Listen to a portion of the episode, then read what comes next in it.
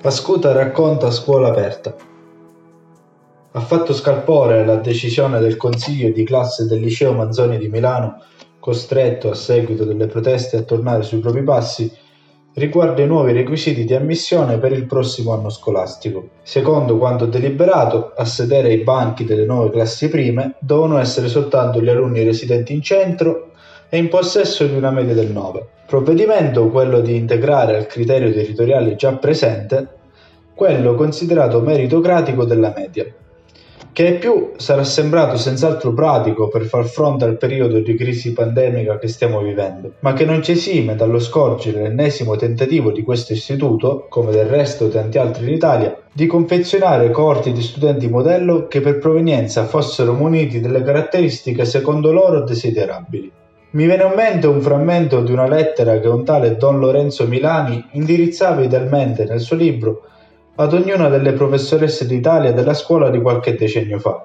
Così è stato il nostro primo incontro con voi, attraverso i ragazzi che non volete. L'abbiamo visto anche noi che con loro la scuola diventa più difficile. Qualche volta viene la tentazione di levarseli di torno, ma se si perde loro, la scuola non è più scuola. È un ospedale che cura i sani e respinge i malati. Don Milani Fu protagonista di quell'esperienza straordinaria, atipica e di rottura per l'epoca, della scuola di Barbiano. Andò a cercare, casa per casa, strada per strada, anche se di strade ce n'erano poche a Barbiana, piccolo borgo sperduto sui monti della diocesi di Firenze. I ragazzini figli di mezzadri e di contadini, altrimenti condannati all'analfabetismo, per ivi costruirci dal nulla una scuola. Egli concesse loro lo strumento più potente che si possa avere, quello che lui chiamava la chiave fatata che apre ogni porta, ovvero la parola. Don Milani fu pioniere di una scuola senza voti né pagelle, povera nei mezzi ma ricca di slanci, rivoluzionaria nei programmi, aperta a tutti.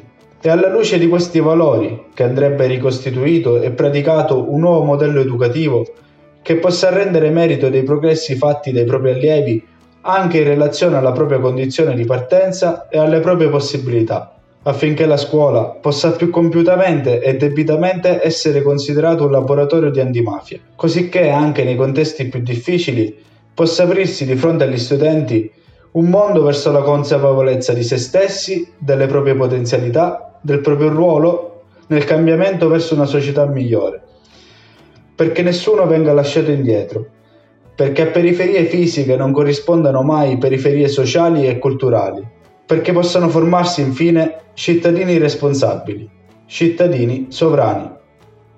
Per rimanere aggiornati sulle prossime iniziative del Presidio seguiteci sulle nostre pagine social Libera Unict e Presidio Universitario Libera Dario Capolicchio Catania.